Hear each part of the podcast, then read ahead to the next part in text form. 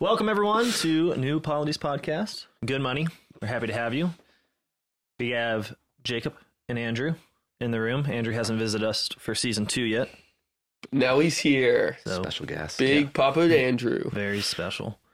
Uh, and we're going to talk about student debt. Yeah. How much student debt are you guys in? Um, no, you know, we've gotten this kind of question. stopped checking around the pandemic time. When, Yeah. it, when it stopped mattering. Well, right. I mean, it was it was wild. My my father had given me some advice. He he was sort of watching. Yeah, he was watching. And my and I have to be clear. My father is like a a responsible conservative, like in, in the true sense of conservative with money. Like he is not flippant about it. Yeah. It it is a point of pride and a point of honor that he deals very well with it. Mhm. I've always loved that about him. But even he is looking at the political political landscape and being like, yeah, maybe wait and see what happens before you just start like taking some of your pa- your power and your possibilities and just throwing them down a hole. Which, I, I mean, we should say is a sore spot for Christians, right? Because I think uh, maybe I'm maybe I have a limited sphere of people, so I think this is like what every, everyone thinks, what the church thinks, what Christians think. But the kind of Dave Ramsey attitude, which is like debt is bad. If you have debt, pay the debt. yeah. And Proverbs it- tells you not to sleep until you've you've paid back your neighbor. and in that is freedom. In that is is peace, hmm uh, and all all else aside, like what you think about the debt, if it's you know shouldn't really have it or you don't like it or I don't know whatever, it's just forget it. Don't be in debt. So I'm I am torn because it seems like a situation in which those two things are in conflict, where it's obviously uh, is all the debt going to be forgiven? I put air quotes up for people on the podcast. Forgiven um, or should I be throwing money down the hole? And we should say we've got this question from a lot of people, right? yeah. A lot of folks are wondering, especially now with debt forgiveness coming down, is it wrong to take the money? A big question that people have is that in the last couple of years, inflation has been so rampant that by taking this money, are you contributing to it? Oh, interesting. You know, and so that's kind of a major question. so we, for we folks, have yeah. some we have some morally aware listeners, as you can tell. Because to be clear, no one's question besides the people listening to New Polity, I think, is should I take the money? Yeah, yeah, that's Is that- right. That's absolutely right. But when we come God bless in, you guys. yeah. so there's that question, sure, but then there's the I think the other question, which is, um, should I pay my student debts at all in this landscape where they Mhm. might be they might be obliterated in some way? Um, and whenever we don't have an answer, We get Andrew in the room. tell us what to think. Tell us who to be. I think you should just be you, Mark. it's working for you. That's so kind. You, on the other hand, yeah, I know. That's all right. I don't know the answer to the moral question there. okay, Um, we're not going to do casuistry here. We're not going to. I always get nervous about that kind of thing I, I, because Right. I, I just don't feel qualified or have the disposition, what the, the proper amount of like compassion to think it through in the right Right. so I'm, yeah, I'm not I'm not good enough for that. But but I, I would say that I mean where I would begin in my own thinking, and this maybe just goes to show about the way I think about things, is just why student debt exists. Hmm. yeah, no, I think I think we should talk that- about the and structural. that, and that's for me that that's because I always revert to sort of like structural historical hmm. analysis and all this kind of stuff, and, and I mm-hmm. realize that that's a, a distraction in a lot of ways from the moral life, but it's what I it's what I do. well, you got to figure out. Yeah, I think you got to figure out the context in which all of this is happening, and Yeah. let's let's do that. because because I think that would actually provide some flesh for the for the moral question because you need to understand what exactly what it, what exactly the part who exactly the parties to this arrangement in fact are. right. Wait, you mean you can't just have a manual? well, yeah.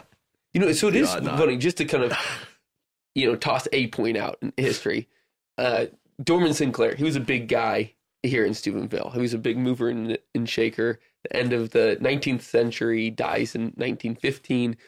Uh, he was he ran Union Bank, which was like on our street, it's just over. You know where that law offices. Yeah. You know, on the Yeah, other side. yeah. That's that's where it was before he built the Sinclair building.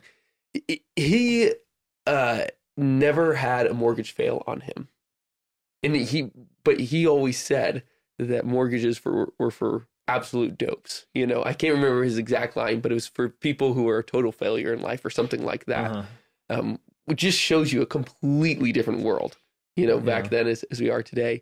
But he said, like this, but despite the fact that he had that opinion on on these people, he worked, you know, his tail off to make sure that they weren't um, they weren't failing on their debt, but also that they were paying it back in a timely manner. The average uh, uh, time that it would take for somebody to pay back their debts to him was five years. Wow. The five year mortgage. So at that time, this was not common, and it also wasn't a big problem. You know, it wasn't common, and it wasn't it wasn't shackling people for a long period of time. Yeah. Today, we're using debt for everything, and we're just used to living decades, decades, you know, with it. Yeah, no, I mean old And- people that I just presume come from a time where there wasn't like rampant student debt because I think of it as like, well, that's our young person issue. But then they're like, yeah, no, I still haven't paid it back. Like, dude, you're about to die.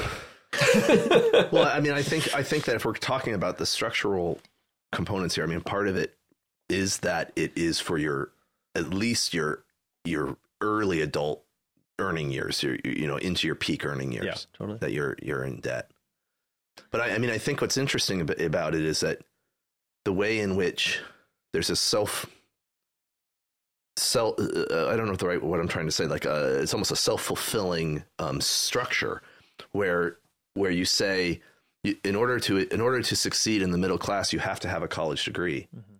right and that and that becomes true the more it's the case that everyone who succeeds in the middle Yeah. class has a college degree but it's not it's not true because the college degree itself enables what i mean is it's not true that the college because the college education itself enables you to succeed in the middle class it's true because the the the the qualification or the degree it's the t- is a ticket Yeah, that allows you to be in the middle class totally. regardless of your education Totally. right your education doesn't matter and so and so it be, i think it, it takes this structural Pay to play. it's just pay to play scheme Yeah. right exactly And, and the, the pay to play scheme seems obvious both in declining educational standards. Right. Like we have more people to go going to college, but we are we are lowering all admission um, like across the board, all admissions are easier. oh yeah And so you standards across the, I mean, everywhere are just yeah I mean, collapsing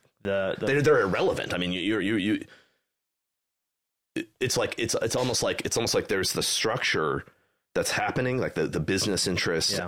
and the business models all going on and then there's like these nagging faculty members that are like well what about standards and they're like oh come on guys yeah, yeah. that's not what we're doing here Yeah, totally. It's like well i guess we got to give the, them something let's throw a bone at those guys but that's that's it's like it's not the mission of the institution it's a sideshow Totally. the And mission can- of the institution is the pay to play scheme Yeah, and you can see it in the way that literally anything can become a major. Like if you, Yeah, if it you doesn't can think matter. it and people will pay for it, then that's an education. And then you can also just see it anecdotally in that you'll meet college educated people who are stupid, and they don't know they're stupid um, because they're going to college. That's the worst type of stupid. but it's an interesting. It interesting might be every type of stupid. Might be part of being he's, stupid. he's making reference to a conversation we had this morning about different kinds of stupid. Um, but so when people say things like, "Oh, like every very often these days, you you'll hear people say things like, um, "Everyone doesn't need to go to college," or that you know, blah, blah, blah, but but it's not really true, right? It's, I mean, it's true in the sense that it ought to be true that everyone doesn't need to go to college. Yeah. Like you don't, you shouldn't, you don't, you don't gain anything from college that is necessary to be a receptionist. But the truth is, these days, without a bachelor's degree, you're probably not going to be a receptionist. No, I know it's wild. I mean, you think about So- business schools. Right. Business schools teach almost nothing, and when they do teach, it's ideological. And even when they aren't teaching ideology, they're not actually doing anything that's going to make you a better manager of a business, which is inevitably what you become is a manager of some franchise. Generally speaking, unless you just get into finance, then you make money on money. Right. But it's like they're not offering anything in terms of an actual like make you capable of running this business, Right. and they they must know that at some level. Well, yeah. I mean, yeah, I'll let you say those things about Okay, the, sure. my, my business colleagues. I don't want to stay out of that. But, but but the point holds, I think, really actually kind of across the board where where college becomes more and more a sort of, a sort of holding pen for adolescents, right? So you you you you you you you borrow immense amount of money in order to go for four years or so and live a sort of resort a sort of resort community lifestyle Yeah. with your buddies and your friends and you have a blast and it's really fun Mm-hmm. and it- which it is right it really is fun because being on vacation for four years is awesome Yeah. with your buddies when you're 20 right? Okay so it's a really like awesome experience. And and then you've done it you've got the debt you've or you've come up with the money so it doesn't matter which way you know. And then you're and then you you get to be launched off into the middle class. And so you have the the the combination of is going on is that the institutions themselves can build themselves up as these giant kind of adolescent communities mm-hmm. right with all the the governmental structures and the recreation and all the the light the the living facilities. And it's Yeah. like these these giant sort of cities. Universities. yeah, that that are financed through this debt that then is the you have to pass through those cities, right, in order to to become a member of the middle class. And then your first 25 or 30 years out there are financing the thing Yeah. right and and paying the money back of course of course the the finance people taking their cut off everything Right. Of course. so it's it, it, but but all it really gave you it didn't really give you anything other than just a really great time for four years. And it is funny how you talk to with certain university administrators and they they kind of admit to that, saying Mhm. like what we are providing, like the best of them will say this. What we're really providing is a formation of our students. You know, it's like they won't mention the education or the formation doesn't primarily come in the classroom. It's just a place for them to kind of grow up a little bit. Yeah, exactly. Which is just incorrect by the form that you're talking about. Like it's not possible, actually. Yeah. But I mean, I think The- I think what happens is Mhm. that universities increasingly claim as their own results what are in fact the results of life itself. Yeah, So- like you grew up. You grew up, like, yeah, over, over and, and and this is generally true of liberal institutions, right? They they want to claim as a product of money and man what is in fact pretty much coming out of God and nature. like, like we're contributing a little, and it just seems obvious in the, in the in the university system. So you'll hear people say like, "Oh, I loved university. Like I met my wife there, and all this." It's like, yeah, it's true. Like because of the university brought you guys together, you met your wife. totally. But to think in that way, it's like, but should we have a society in which you pay thirty thousand dollars, you know, A year. a year to meet That- your that's wife? cheap, by the way. yeah, I know. so that's a really cheap school. um, I don't actually know. Well, the no, I mean, people met their wives before that. I know, right? Like, I think they did. I think they did. There- yeah, I, mean, I think so. Yeah, that- that- that- there, there were there were ways sure. there were ways for young people to have fun and meet and meet each other and, Right. and hang out before that this system, right? Mm-hmm. Um, but it, but what's what's what's fascinating to they me might have been better at it, just like looking at population growth stats, you know. What's fascinating to me is the way in which the structure fulfills its own claims, right? So it's like, it's like saying, it's like saying, okay, I'm, I'm going to try to give an analogy, and really, it's a really bad one, probably, but whatever. I just thought of it right now, so it's probably terrible. I've, Is it okay. sports? No, Oh, boats. I'm going to go with boats. so it's like it's like it's like there's like a ferry that's Yeah. that's getting you you know from from A to B, hmm. and it's like well we're going to make a rule that in order to get on the ferry you have to have a ticket, okay? And so you have to buy a ticket. That's how you get on the ferry. And it's like great, okay. And then you and then there's people on the on on side A that want to get the side B, and the and the people who are running the ferry go, hey, look, everybody, everybody who makes it to the other side has a ticket right? Tickets are the only way, or tickets are the way that you make it. As if that then becomes like not this their own rule.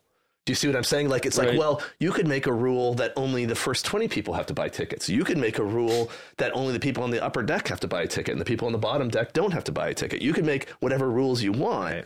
And so the fact that you've structured this system in this way, you can't then use as an argument That the system for- that works. the system works. It's like the system is your own rules right. right? And so so when they say things like, look at the success rates of college, how much more money college educated people make than non-college educated people, and you have to, and it's like, yeah, but you've you've made it so that anyone who has any aptitude for making lots of money has to have gotten a college degree, Right. Right, like you've str- the, And then you're saying, and then look, you're saying, look, people- college degrees equal more money. Yeah. and it's like, well, yeah, that's that's exactly the way the scam works. like all you're doing is explaining to me how the scam works, Wow.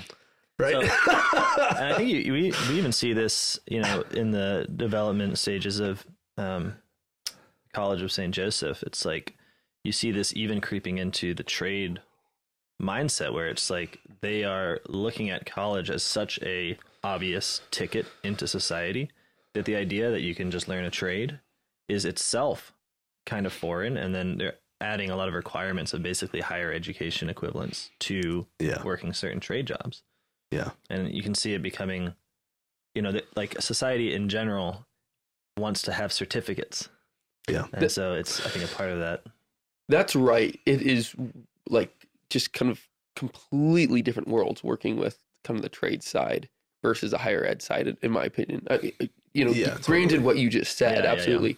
But there's an efficiency. There's well, there's real cer- skills involved. Yeah, exactly. I mean, that's that's one of the things. So anytime we talk about student loans, like the thing that I have to like when I think about it, my mind, I differentiate, and I think we have to make a distinction. And it's not it's not to say that one like like for example, doctors or lawyers or something like that mm-hmm. are distinct from your generic communications major or something. Totally, yeah. Okay. Now, but that doesn't mean that everything that doctors and lawyers are doing is good. I'm not saying that. I'm just saying there's a different scenario because they and, and other things are like that too. Yeah. Like nursing. There's Yeah. there there are They get real technical. there are, there are real skills that are being taught that are actually enabling you. Like you can't be a nurse without going through nursing school. Right, right. Right. Nursing school is what teaches you how to be a nurse. Yeah. But that's and, and so there's something different there because there is in fact a product and an exchange that's happening. It may be inflated, the price may be ridiculous, that all may be true, but oh. it's at least not the same as a straight scam. right? With a straight scam is is just you give me forty thousand dollars for four years, and I'll give you this piece of paper that then makes it so you can get a job. Know. And you're like, great, I need the piece of paper to get a job, so it's worth it to me. That's so I make the exchange. It's like, yeah, that's actually that's actually like a like a like an extortion racket yeah is actually what that is. Yeah, we're going through this certification. we're going through this certification process with the state of Ohio right now to like be able to call ourselves a college for for St. Joe's, and uh, and they say you know it's not a big deal. It's just you know we just want to ensure that you're not just taking kids' money and not giving them a real education. We're all sitting around looking at one another like, when did you begin to care about that, man? You know? well, I mean, it's good. It's good at least that they do that. isn't it? Absolutely, I mean, it's kind of it's kind of refreshing in some ways that, that Ohio cares. Tries Yeah. to, the state tries to care. Absolutely. No, I think it's a good law. It's just, you Yeah, know, it's it just is. not It the way that I think it was set up after. I mean, this is the biggest thing Right. that we've heard from them. It's like they just haven't done this in a while. It's it's you know? really. I mean, I used to say I used to say things Yeah. like it's our form of indentured servitude and stuff like that. But I actually think it's worse than that. okay, so because because indentured servitude, I mean, you guys know, but just for people who maybe are unfamiliar with the, the, the basic form of it as it existed in American history was that you would make an someone in England, a poor person in England, make an agreement with someone that in exchange for their passage to the New World to America, that they would agree to serve as basically a, a kind of like servant, like a kind of a un, unpaid servant, like a sort of temporary slave, um, for you know two years or three years or something like that, and then they would be, and that was what, and that's what they pay in order to have passage. Yep.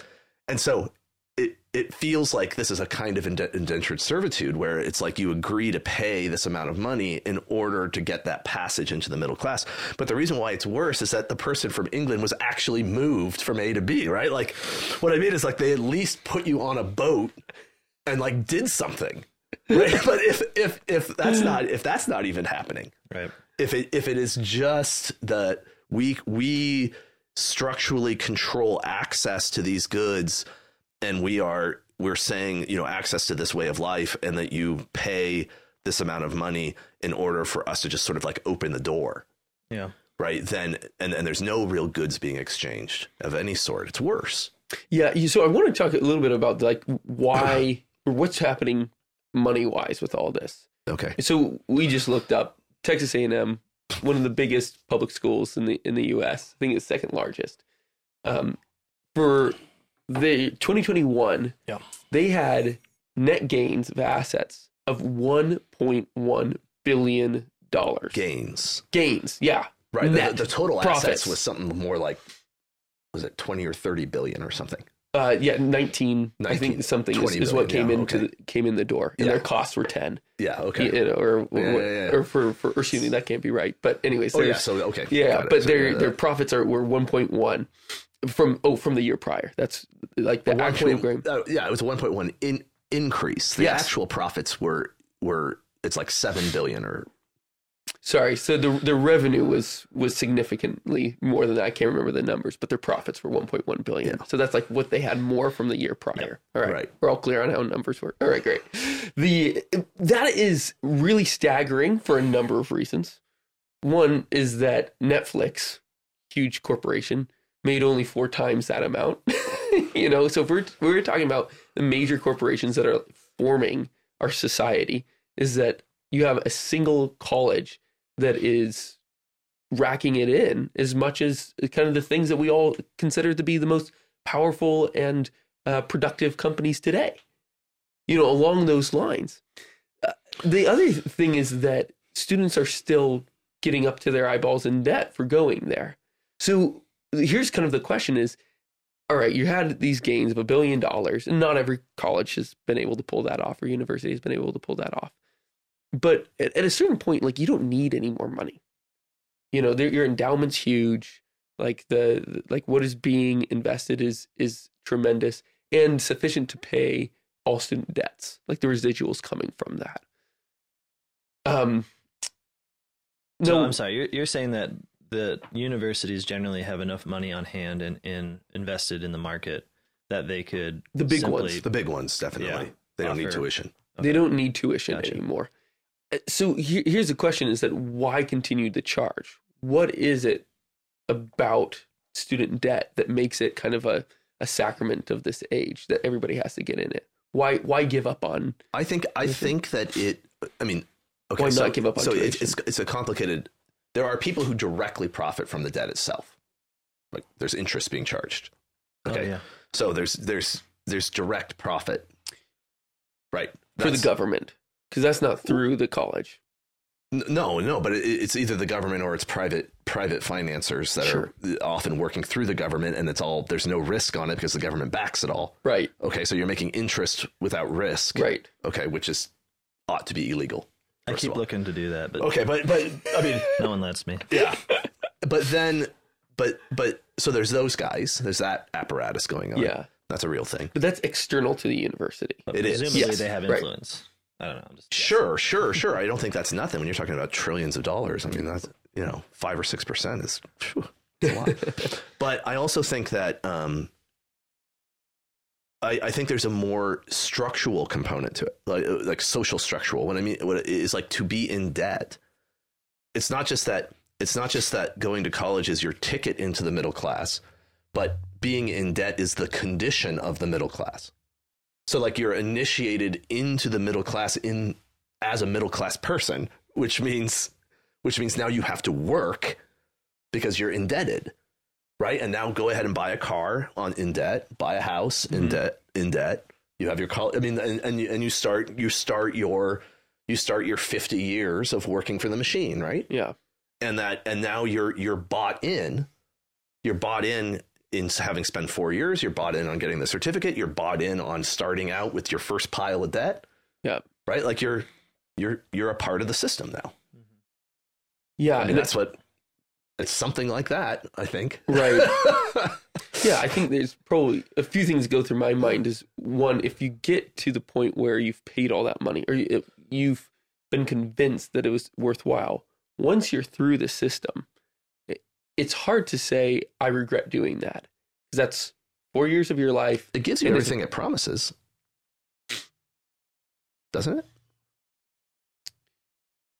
I think it. I think the goods that it promises we think are better than they are. right no no no it doesn't it doesn't give Yeah. you what you're ultimately after Right. which is happiness Right. but it gives you what it promises Yes. which is middle class life right. and that's debt. Yeah, right. Like,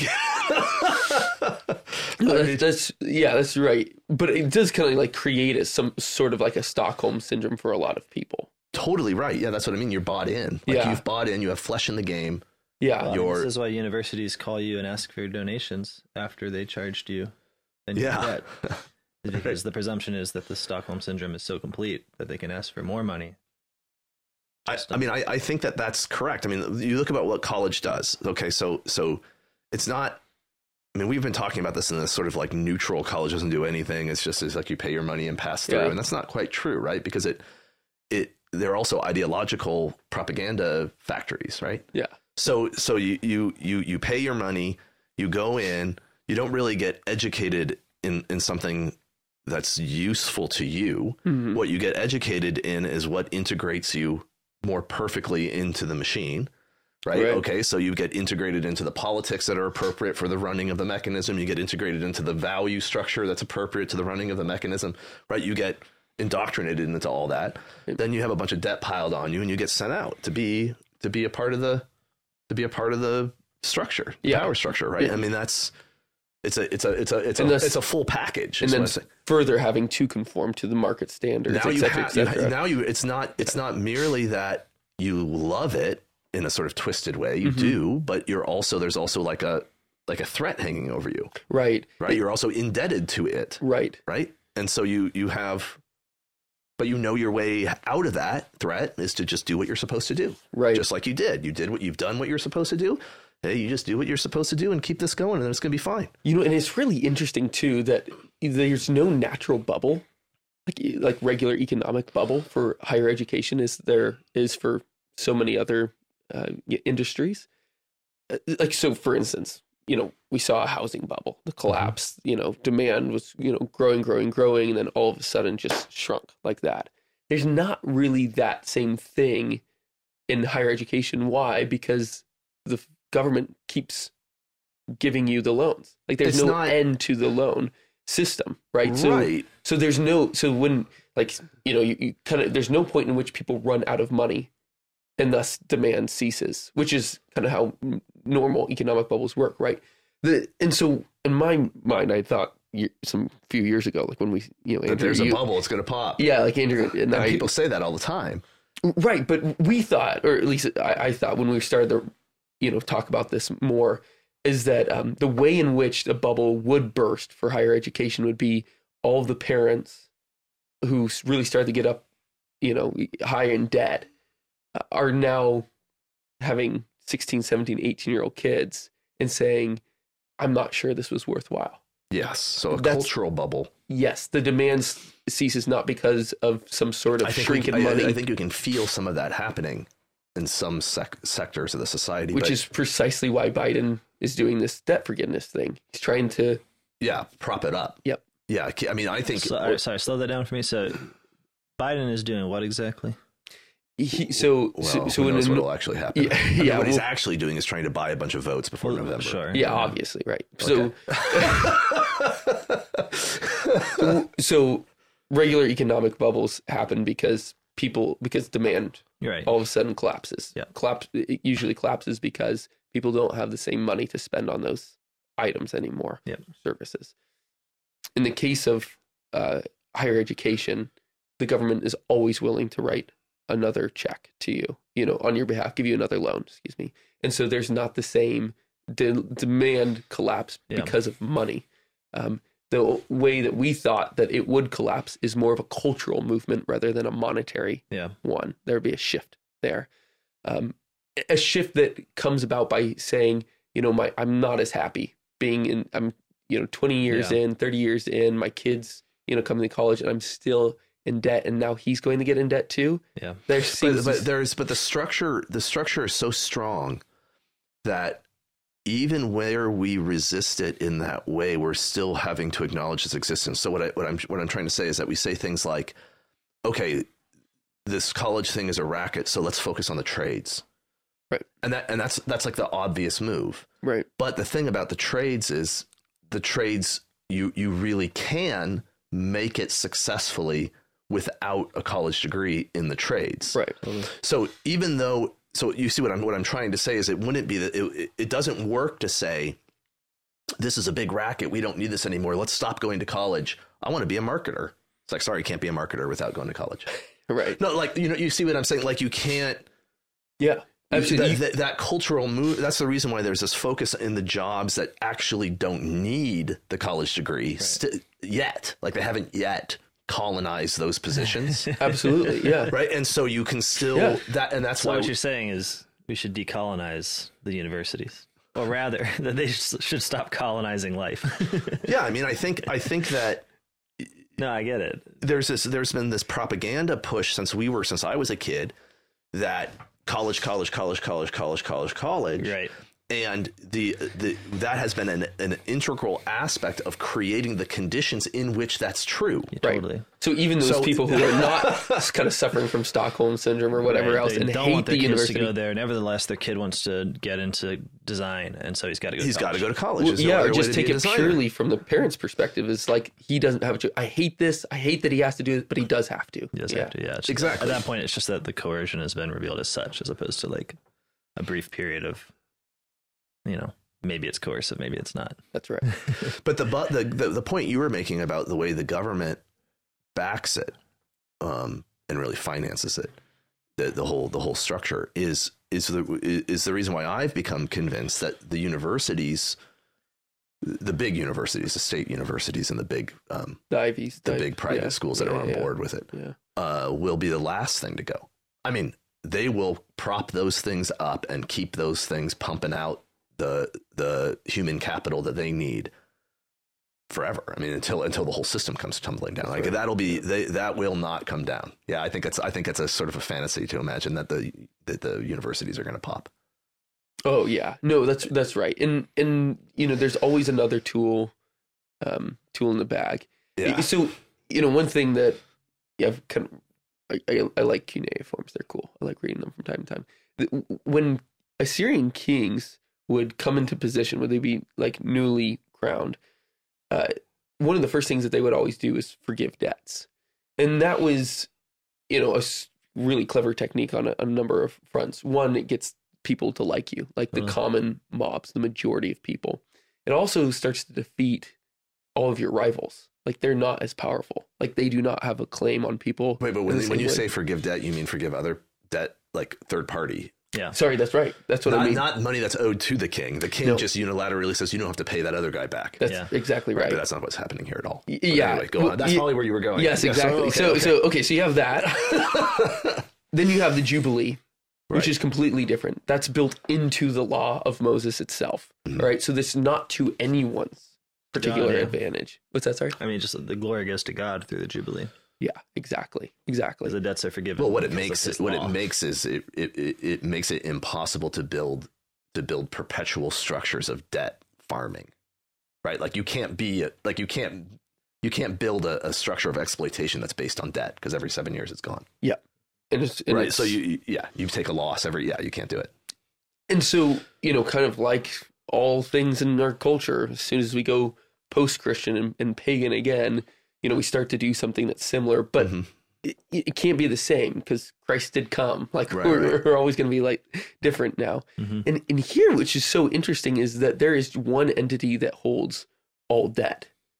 You know, like even if we consider uh, not just universities, but all the banks, you know, all the financial institutions, is that they are in absolute cahoots with the state itself. Oh, it's The- one it's one system. Yeah, It's a monolith. Yeah, it's a monolithic exactly. System.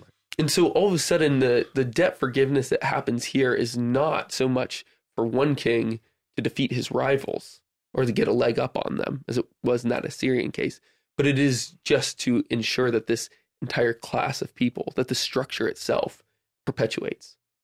Yes, right. Because it it, it th- But to its own glory, no one is going to Jubilee. take a loss on this Yeah. on this sort of debt forgiveness. Mhm. because the only people losing are the people that can print money. Well, the people who are losing is the people who lose through inflation or whatever the consequences see of the government printing as much money as it needs to But cover. I mean, the government who is owed the money doesn't lose the money because they make the money. right, exactly. When they forgive, when they forgive it, it's it's Yeah. It's their creation. it's theirs. It's just Yeah. a decree. But but they but Yeah. the the the people who have their money coming to them is still going to go to them. yeah, Right. I mean, even the universities. Yeah. It's not like it's not like debt forgiveness means that the universities don't get their money. Right. They've already gotten their money. Exactly. Right. I mean, it's not like it's not like when we say debt forgiveness. What we're saying is that the universities need to pay back the money. Yeah. Then I'd be on all for it. Sure. Yeah. I mean, I mean, I, I, I think that it's like great. Well, why are we talking about debt forgiveness and we have two entities, the government and the students? It's like where are the where are the third? Where's the third entity in all this? Where's the the massive institutions that are the universities Right. that are that are gigantic? Um, not only the gigantic holders of capital and wealth, but they're gigantic uh, forces of cultural influence. Right, like they're powerful entities. yeah. It's like, how about they pay up? Mhm. That'll never happen. No. It- You know? it- well, this is the predicament of endowments in general. I mean, in, endowments just inorganically prop up a system that nobody ends up controlling. That there's no way out of, you know, and it doesn't. It never really reflects the work, labor, and and attitudes of the people at the time. Is this all just invested in the market? Is that what you mean when you when you say endowment? Is money invested in the market? Well, you don't have to work to be able to sustain the entity Oh, at I that see. point. Yeah, yeah. Mhm. You know, they Other- don't have to prove themselves. Other people's labor does yeah, that. you know, I mean, it Yeah. doesn't actually work by. I mean, the best parts of free market enterprise at that point. Right. Right. Right. That makes sense. in some ways it seems like a extension of the militarization of society generally that we've seen especially after world war ii um, in the sense that what it means to become a soldier and and i think this is actually not just a sort of anal- analogical point i think there's a historical thing in that the soldiers then all went to college on Yeah. the gi bill and which sort of began a sort of No, I see. What you you're know, saying. you know, so there's a historical everyone goes to college i think i would probably kind of like everyone goes to basic training. yeah well this was gonna say i was gonna make a lot of analogies don't ruin them Okay, Uh, sorry. Just sit there and look pretty, Andrew. Yeah. sorry. i have family members uh, going going in the army and yeah that's that's it right so um, the idea about becoming a soldier is that you put yourself you give yourself a duty right you put yourself within a coercive mechanism where you have a hierarchy you put yourself in it and you swear an oath to defend the constitution against all enemies foreign and domestic and you put yourself within a, a situation of spiritual obligation to defend the nation right i mean that's i think what's best about the army in some Yeah, ways totally, right, is that yeah. you have people that are courageous and want to commit their lives to something it's awesome. Um but it's part of a when I say militarization of society, I don't mean that we all become soldiers in the same sense. I mean that the benefit is when people are all like soldiers, then they can all be commanded and ordered like soldiers. They can be moved like an Mhm. army. Like when we talk about market mechanisms, when we talk about operating on the scale of a nation state, to the degree that you can have people obey orders directly, Mhm. um, is that that's just to describe the process of militarization. So when you see in college is that people are getting into a debt to a obligation to a duty towards the society at large they're quite literally sleeping in barracks Yeah. taking training to become to become commandable in that way i mean if you think of it most cynically it's like what you learn in college if you're just doing some degree that doesn't really give you freedom and ownership and independence and, and all that what you're doing in college is basically learning the cues in, in an analogous way to which the actual soldier learns the salutes and learns I think that's that's right. And the main education that people are receiving at the most main institutions right now is is how to be obedient. yeah how to respond to the to the orders To the orders in the way that orders are given to Right. laymen or to civilians so there is a structure for giving orders to soldiers and it's very obvious right, um, but there is a more diffuse structure for giving orders to civilians and it comes through the universities i'm not saying anyone has that like in mind maybe they do maybe there's It's like a- interesting that you don't. It doesn't have to be in. It doesn't have to be explicit for it to be what's really happening. Well, right, because this is what I think Catholicism offers the world of conspiracy theory as its corrective. It says, yeah, no, totally. You're right. Total militarization of society is upon us. And the reason is because our vices always tend towards the same direction. Our sins always tend us towards the same kind of directions where we become slaves. Mm-hmm. Sin leads to slavery. Now, there's a whole myriad of ways to go from sin to slavery, from your greed and your fear and your anxiety making you a slave to other people. It's not one route. It can sometimes be a guy who's like, I would like to enslave some people for my own gain. And that does happen. It happens a lot. But it's not the only way. No, right. In fact, it works mo- most often much more subtly. Yeah. I mean, I read an article uh, uh, that was in a lot of ways silly, but it was kind of informative that by a guy who was a student, I think at University of Chicago or Mm. something like that. And the, and the gist of it, a current student, and the gist of it was just how shocked he was when he showed up there at the level of servility of his fellow students, Mhm. because he was he was talking about. I, I think at one point he was talking about how like COVID restrictions were half on and half off, and like you never really knew what you were allowed to do where, and different professors were different, and how the student body, how his fellow classmates were just scrambling to figure out what what were the acts that they had to perform in order to to achieve the approval of the of the authority structure, right? And and and like totally willing to do whatever those are, Yeah. right? And that he was shocked by just that level of servility.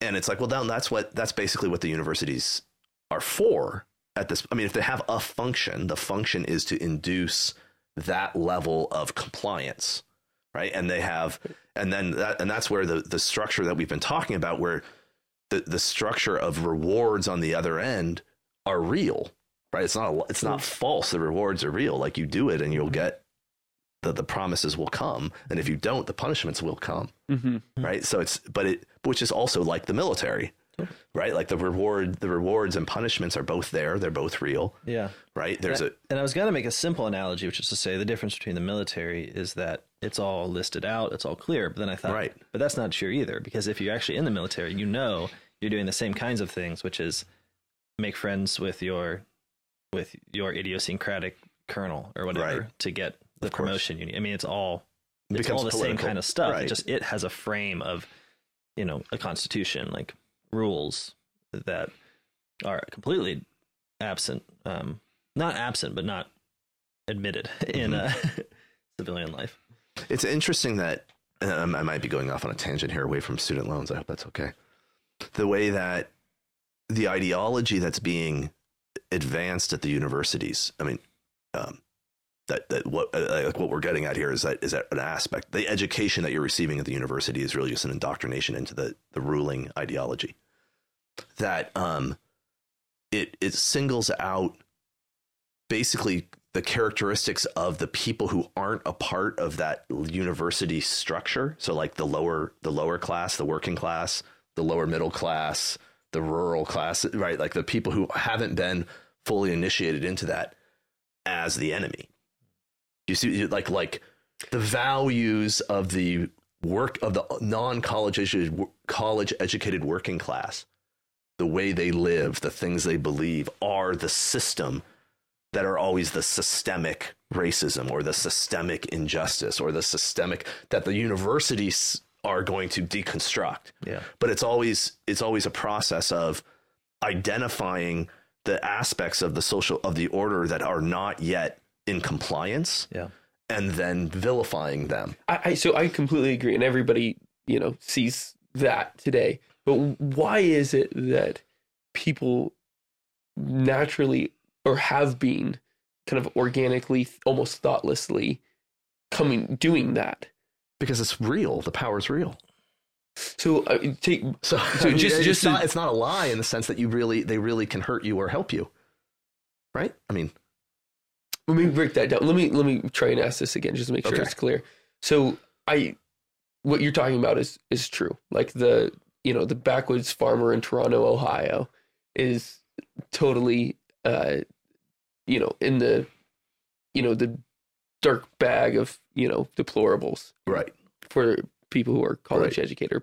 or college professors. right That college professor, however, is not teaching those things just because he dislikes that person, he like and his freedom and wants to take it away. What is it exactly that motivates that? you don't think that's you don't think it is I, I don't So- think, so I I, think- don't I think, I, don't think it's planned is what I mean. no no no i don't think it's planned i Yeah. think i think that um But, but so I how- think that people I think that people are more more complicated and less explicitly intellectual than the people like us think. Okay, so so Oh no, what. I, what I mean is it's Yeah. like I think people identify can can viscerally identify the outsider, the one who's not in, and they and that it's a p- aspect of of human nature that isn't itself bad that we view that outsider as dangerous Right. okay and so we and we find and and and if we view him as dangerous already we're presupposed to do that and and then that person becomes then that that presupposition is is um, reinforced right then we can actually get to the point where we find him repulsive and i think i don't think that that's an intellectual thing i think that's a that's a visceral thing Right. Yep. And then I- you and then you later try to and then you justify, justify, it, it. and then Yep. you backfill the rationality you need for why he's repulsive Well, but the real reason why he's repulsive is because he threatens your security. Right? And I mean, that's Well, and th- th- there's the fact that in America and really the West generally, institutions of power are only ever built up on the idea that they're liberatory from power. Mhm. Right? So we live in a, a revolutionary state, which means that oddly, maybe it's not odd, maybe it's just normal, like the way that you gain precisely not the revolutionary power is by claiming that that those values Mhm. of the farmer, for instance, the non-educated, Mhm. uh, non-college educated Right. uh, person, are in fact a higher power structure. Like Right. they are scarier. they're the more dangerous, fundamental power structure, right? which the universities are below, and they have to maintain the position of not actually being the power of society, but because they're fueled in part by the myth of producing the people that can oppose power, because we have no way of understanding, I think, the heroes in our society unless they're the ones who are in revolution against a higher. Now, I think that's true, but I, I, I would, I would maybe, I'm just saying I would maybe what- push what I- on it a little Okay, bit and say that they don't have to maintain, they don't have to maintain that they're weaker than the, the things they're seeing out there. What they have to maintain is that, is that the, the dangerous power structures are, are, are able to act. Sure, Okay, so, so I like, could be weaker. If you go if you venture out where those structures function then they're in charge Mhm.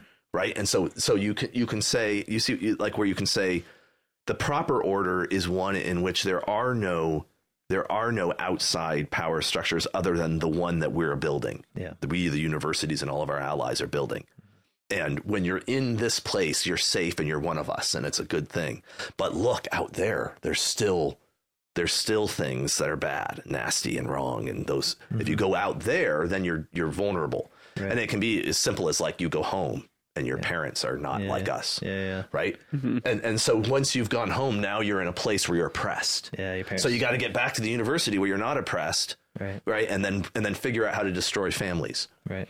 Yeah. right because you went home for thanksgiving and like your uncle was a real right Your dad MAGA guy or whatever yeah so Your mom doesn't no i mean I, I really i don't think it's super i don't so i don't know that I don't know because because it used to be the case that they always maintain this inferiority status, you know.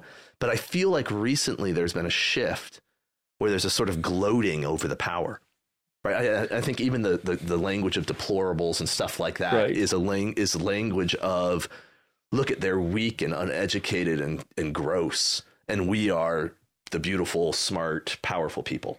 Yeah. You know what? Right. one- I, and I think that's part of what what empowered the the populist sort of thing was that it was no longer it, it became obvious like well you don't even want to like convert us or to No, you just want to destroy us. yeah Right. Yeah, and you know, it it is interesting that they were able to start gloating as soon as they realized that the systems were really in place. Right. That's so, right. Okay, so I think about in Toronto, I have a neighbor named Dan. Dan has about 300 acres. You know, he is a very skilled guy. He hunts his own food. He has his own excavators. He can do, he's pretty self sufficient as far as he goes, but he's still getting you know some a lot of his food from Kroger's. You know, he's still uh, well he, he had you know some some um, assets in debt. You know, I don't think he does now. He's still kind of pulled into the system. He's a more independent guy than most, though. Mhm. It's just that those guys are really dying off to the point where if there was some sort of major culture war, he is being independent and kind of uh, distanced from the other neighbors. There, not really form, forming a collective, is are just going to lose. Whereas before, you couldn't really bank on that. Like there wasn't Yeah, there wasn't right. a power majority. At Yeah, that no. I know. I mean, I think Yeah. uh, the turning point was um, the turning point there was uh, was the Barack Obama presidency and the gay marriage debate, the victory there, and all of that, where where you could feel the turn from that kind of like perpetually fantasizing about how it's still the 60s Yeah, yeah, yeah. and To- the rebels. to we're the boss and you better submit Yeah, yeah. right like you could feel Yeah. a yeah, change Yeah, you're right. I think that that does make sense to me. And it's like what's weird about it is that I they're still aware that their position requires um the outsider Yeah, know, the that's right. sacrificial well that's it does Outsider. require 'cause- and that, and that aspect of your point i wouldn't push back on at all right and and I, and I and I think not only does it require it, but the beauty, the beauty, the, the the the sort of brilliance of it is that it will always be provided because the the actual liberal structure, if brought to its end, is unsustainable. It can't exist, and so the the, the population will always defend itself um, by reconstructing. Uh, you know structures of solidarity. You know, I- you, you see what I'm saying? Yeah. Like it will. It, it, in order to continue to survive, they'll always be rebuilding yeah um, like a, a social order beneath the social order. And so there's always an object for the attack yeah for the liberals who want to dissolve any sort of any sort of solidarity structure, right? Yeah. Yeah. Yeah. Um, because uh, uh, until the point where the, the the the whole thing collapses, if it does, but uh, to the extent that it exists, there must be that, Yeah. right? And not just um uh, fun- in a functional level for their ideology, but at a, like a literal, like society falls apart if there aren't. Yeah. Joe Biden has to. if there are not underlying value structures and and Yeah. moral structures and familial structures and family, if those things aren't there, society won't won't exist. of course Right. So watch our tyranny podcast yeah, yeah, yeah, yeah. What's weird about it though is that the so I I agree with everything that's been said here, but there is this weird nebulousness of it all because the values aren't are almost collapsible into having the money, like being willing to take the money out and and spend it. So what I, what I mean is you have a, a, a value divide, say Mhm. that by virtue of the college structure is always a class divide. You see what I'm saying? Yes. I mean, like I mean, like to get the values, you It got is a to class divide, Spend yeah. the money. Yeah. and you got to be willing to spend the money, That's right. which guarantees outside of uh, the various affirmative action and sort of like the various programs by which the poor are brought up into the university system gratis. But only certain aspects of the poor. Oh, I know, I know. Only only the elements of the poor that I mean, maybe this is controversial to say, but the elements of the poor that that they they think will be an aspect of their coalition. Oh, absolutely. No, no that's Okay, obvious. so- but what I mean to say is It's like not a bunch of poor white kids from West Virginia, is what I'm saying. No, saying. of course. No, I get, Okay. I, I get that. I'm just saying. I'm just saying that it the you know the culture war is the class war by virtue, and I'm not like in a in a Marxist sense, just the sense that what's happening um, in terms of values is purchased. You purchase those values, and so you immediately set the standards of rich against poor, which is you know how it always is. What's interesting, I think, is the Marxists would probably say, well, that's the real structure, and the value stuff kind of sits on top of it Sure. But I think we would tend to say the opposite almost. Or at least that They're all I don't feel the need to. extricate I don't feel the need to put one as the as the structure and the rest is superstructure. Why, why can't we just talk about the whole thing? Yeah, yeah, I get that. But it does seem that. yeah, well, I guess maybe that's enough uh, in terms of in terms of the money.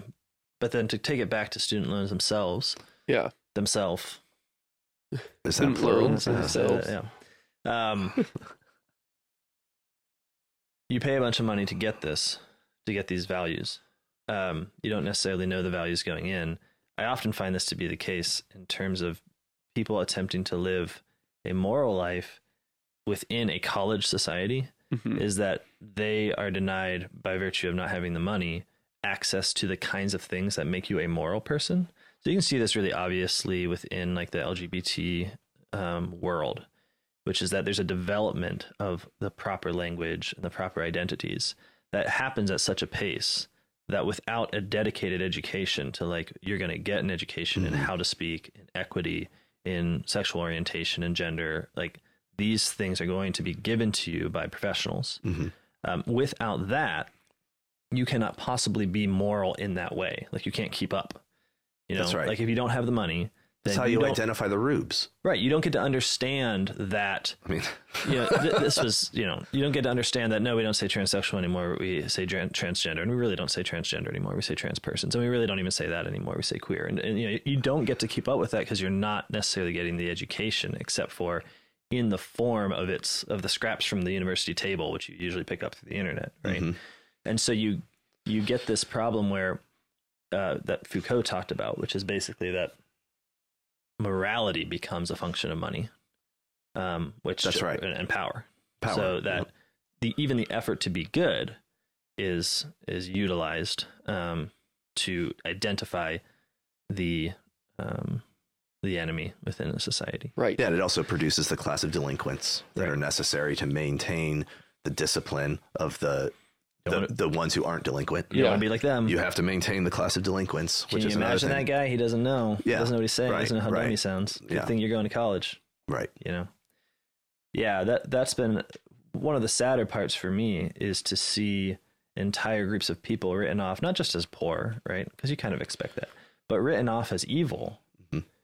not because of their actions like this guy does evil things but because of their inability to understand what was purchased through a, a university education by other Right. people Yep. that's always been kind of crushing to me because then they feel like well we just we just lose And- Yeah, but that, I mean that, and this is something that, I mean, class analysis has has seen for for centuries, like the the the just the noble the noble disdain for the peasant, for example. You know that like the rustic, who's who's you know incapable of ruling himself, right right? And there's that.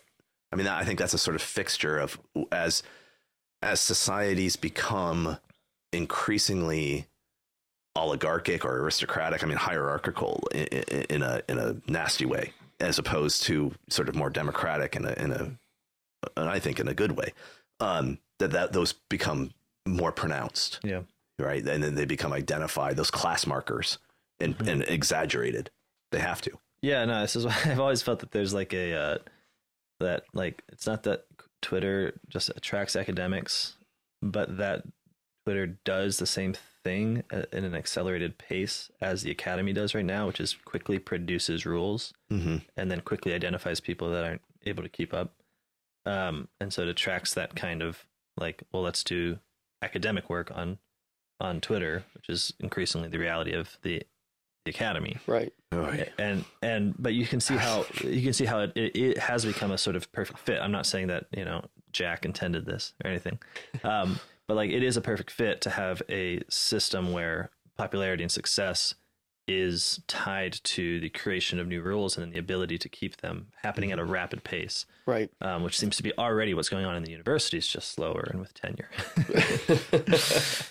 Yeah, but the but the as the university structure, so what you're talking about in the the education you receive in the the language, the idiom of the ruling class, and then but as that through through like HR departments and things that becomes integrated into into the corporate structure Sure. right so the, the the movement from the universities into the into the corporate world becomes smooth Mhm. right like oh this person interviews and says the right things and knows the right stuff he's supposed to do and says has the right language and totally answered the little have you ever over, overcome adversity essay perfectly because Yeah. he nailed all the right words and all yeah, the you know yeah, yeah.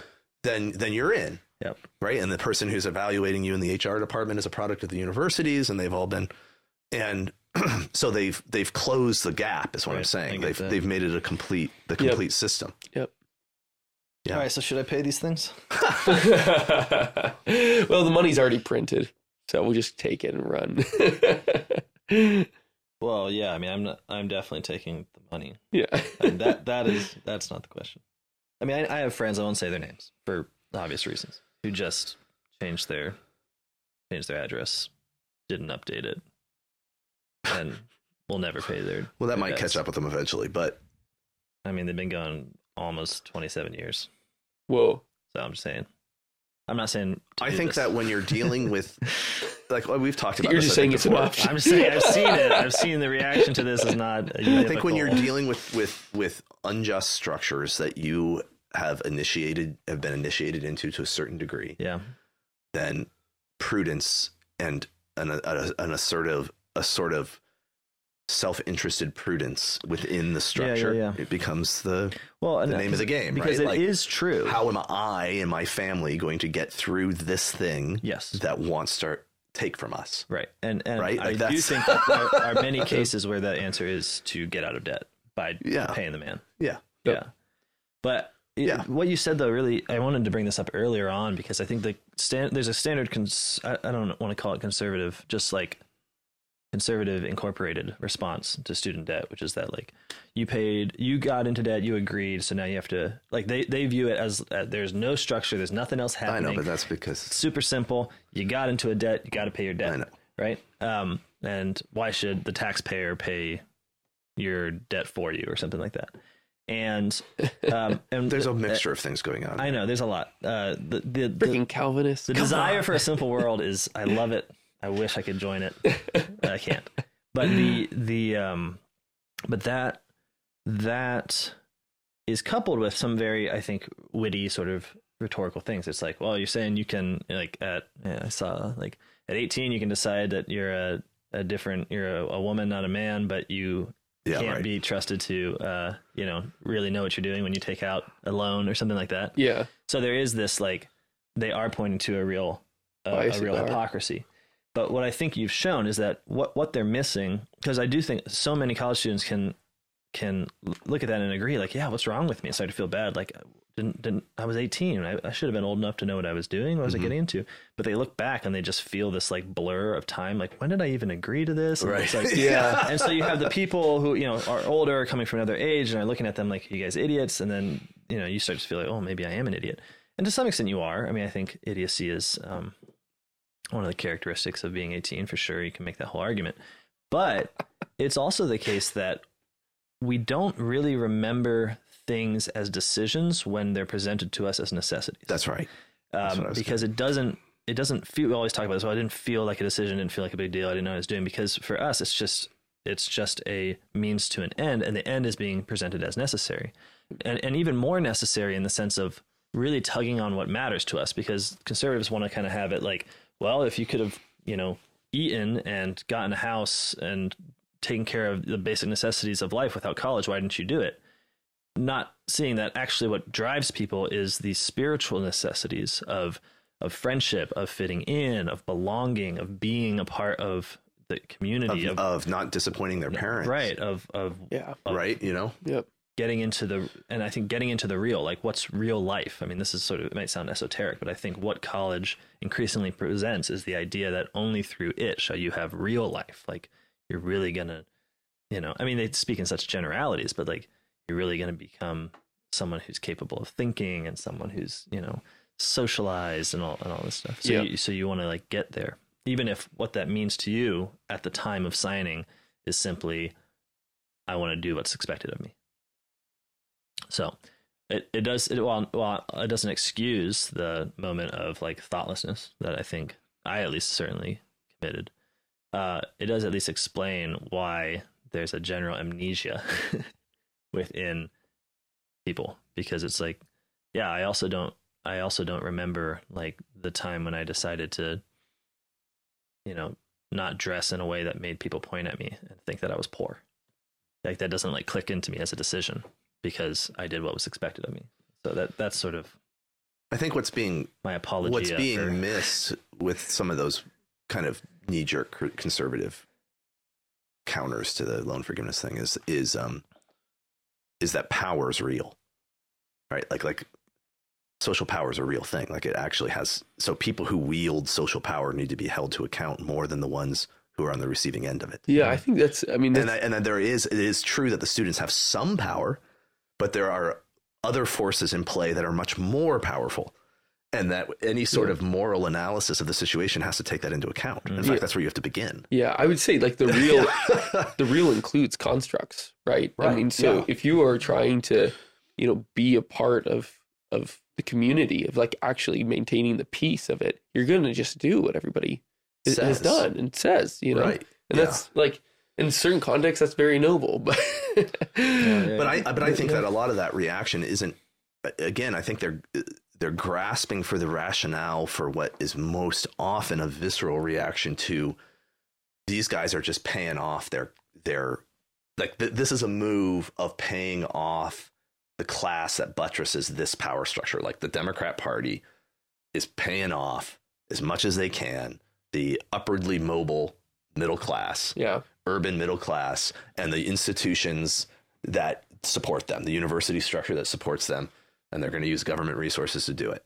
And like to see that is like, well, yeah, of course, that's what's happening. Yeah. Right. And then and then to, to think that's wrong, good. But then why? And then well, why, why, why? Hayek. Con- contracts. No, I mean, I mean, I really, I really like the, the, the like the, the the impulse is correct that Yeah. that's a, that, that's a wrong thing that's happening. Yeah. And what's lacking is the the the the understanding or the rationale of why. So, and, Do you know what I'm saying? and what you're saying Absolutely. is that, is that no, but spill that out. Yeah. Sorry. Go. Well, no, I was just thinking of like the popes in the in Catholic social teaching are always pointing out that a um, contract is not just because people agree to it. That's right. Yeah. Contract is either just, Just or not unjust, and a voluntary contract can be unjust. Yeah, I mean this is this gets I mean this gets you know so, so standardized that it's actually in the freaking catechism. Yeah, Well, You it's, know, yeah. Yeah, It's actually without that, the concept of justice itself ceases absolutely fails. Yeah, absolutely. Yeah, twenty four thirty four. But you know, not that I really like that or anything, but yeah, um, you know, but th- I think really that is kind of the point that we need to, um, you know, reconsider on every single step because we are so ready to say that we live in this post Christian society or or even like an anti Christian society, and we often point to the extremes within it. Right, we can point to the transgender thing or or you know any any form of the LGBTQ thing, but that's that's kind of an easy black or white thing for a lot of us. But it's like, where's all the gray in between? What about all the structures that we've created hmm. in going up to that point? What hmm. about those? yeah, And then we're sadly at this point. I mean, yeah, it really is sad to say that we kind of do have to go through each each one of these things again and and to question them and say what what could we do? Like, what's the real evaluation of this? And if it's bad, what are like the slow, gradual steps that we can do to get out of them? yeah. You know? Well, what I wanted to then kind of end on, if it's okay with you guys, because Yeah. it seems like that's as good of an answer as the people will get from the three of us. for me, yeah, I don't know. What to say. I don't know Yeah, what so, to say. so you said though that that the structures of power that really do wield the kind of social power that makes college education a ticket into the middle class and then enforces it by actually creating the conditions in which you're denied right. uh, entry into the middle class without a college degree. So creating a self-fulfilling uh, institution that just gains money, and then you've said the other problem being that what they've done with that is to create a business proper that has nothing to do with education, Hmm. but just and that wields massive wields economic massive power. power and I mean, they're massive social holders power. of immense amounts of wealth. Dude. yeah, Yeah. yeah. And so your analysis leads to the suggestion that we should be punishing those like the, if those are the members of the contract. The contract involves the government, the university, and the 18 year old kid, and they come together, and maybe a bank, and they come together and they form a contract. It's always a bank involved. and you're saying that generally, Absolutely correct. generally speaking, within that contract, the conservative is saying punish the 18 year old, make him pay. Uh, even though he's right about his critique, which is that this is a scam, Right. It and, is a, a and a, a way of buying votes, yeah, right. Um, a bread and circus sort of situation. yep. Um, so who are you saying to punish and how? like, if this is the contract, what should we do? Well, no, I think he's answered that question. I think the answer is the universities. in Yeah, this. yeah. so the yeah. university should use their endowments to forgive student debt. I think the universities have amassed property be in, in, in what I mean. I, I'm going to say this. I, I what I guess what I think is that there's an injustice that has been perpetuated at a at a structural level that has has built the universities to be what they are, Yeah, without having real skin in the and game. that and that that needs to be changed. Hmm. Okay, so so if you want to forgive student debt, great. Let's take a let's uh let's distribute A and M's Texas A and M's uh billions of dollars to everybody who paid tuition there. Right. That makes sense to me. I mean, it- somebody's has to pay the billions of dollars, right? Like, where does it come from? Like, you're going to forgive all the debt? Everyone's in debt. Mhm. Okay. Well, then who should pay for it? Who should do that? Well, how about the people who made a bunch of money off it? Right. right? I mean, that would be Yeah. that would actually be forgiving the debt Right. rather than just. I mean, it really there really is something to, you know, like I was uh, uh, driving home from work and I had talk radio on and I hear like Sean Hannity for five minutes a day, which is by the way is Enough. all you need, and. Uh, you know everything he said for the last week, but sorry, it's true. Sorry, Sean. Sean, sorry, we're we're cool, Sean. He's an avid listener to us. Be nice to that guy. but but he had a guy. He, the guy calls not true at in. The guy calls in who's like an electrician, and like I I didn't go to college because I couldn't afford it, and I got a trade, and I and then why should I have to pay for it, right? And it's Right. like it's like well yeah you're right man, and and not only are you right but but it, you are going to end up paying for it so like, like indirectly through through the devaluation of money and right. through the way that like I'm not it's it, the way in which that debt is going to be forgiven is going to be by sucking wealth out of this this economy as a whole right? I mean that, that's the only way to do it that's is- right. Yeah. and and so if you're going if you want to go down the debt forgiveness route which I'm not opposed to then I think we need to actually say well, well how did this debt get accumulated to begin with? Where is the exploiter? Who's the one who did the exploiting? And who's the, you know where, where's the victim? And where's the perpetrator? And let's identify the perpetrator and then take the money from him. Yeah. Right. right? I mean like that would seem to me to be the just way of going about it mm. I figured you thought something like that. I just wanted to Okay. draw it out. but that'll never happen, by the way. Why not? Barring a revolution. I see. Yeah. Yeah, no, it's true. It's true. And it is sad. I think that I think this can come across as well, maybe not. Maybe people are wise to this by now, but it can come across, I guess, as anti-education or something like that. But it does Far seem from to be it. What the re- actually this uh, the one of the major victims of this is precisely the people who want to teach, like Yeah. teachers. One of the things that's so offensive about it is Yeah. that is that how important education really is. Yeah, That's one of the reasons why I get so offended by it. Right. Yeah. It is, and it is funny. We, we, we're too close to the end to really bring up a new subject, but like when when um, John Paul II brings up the proletarianization of professors, he's really talking about this same phenomenon. Mhm. You know, is where the university has a different end than educating. Right. You know, if you are take, I mean, if you're looking at the the really the the, the purpose of the university's formation, who are the people that are doing it, and how are they being treated, and and then you know, and, and answering that question, you get to figure out what the true, genuine ends are of that institution. Yeah. Okay, that sounds good. Sweet. We'll see you next time, everyone. Thanks for listening. Goodbye.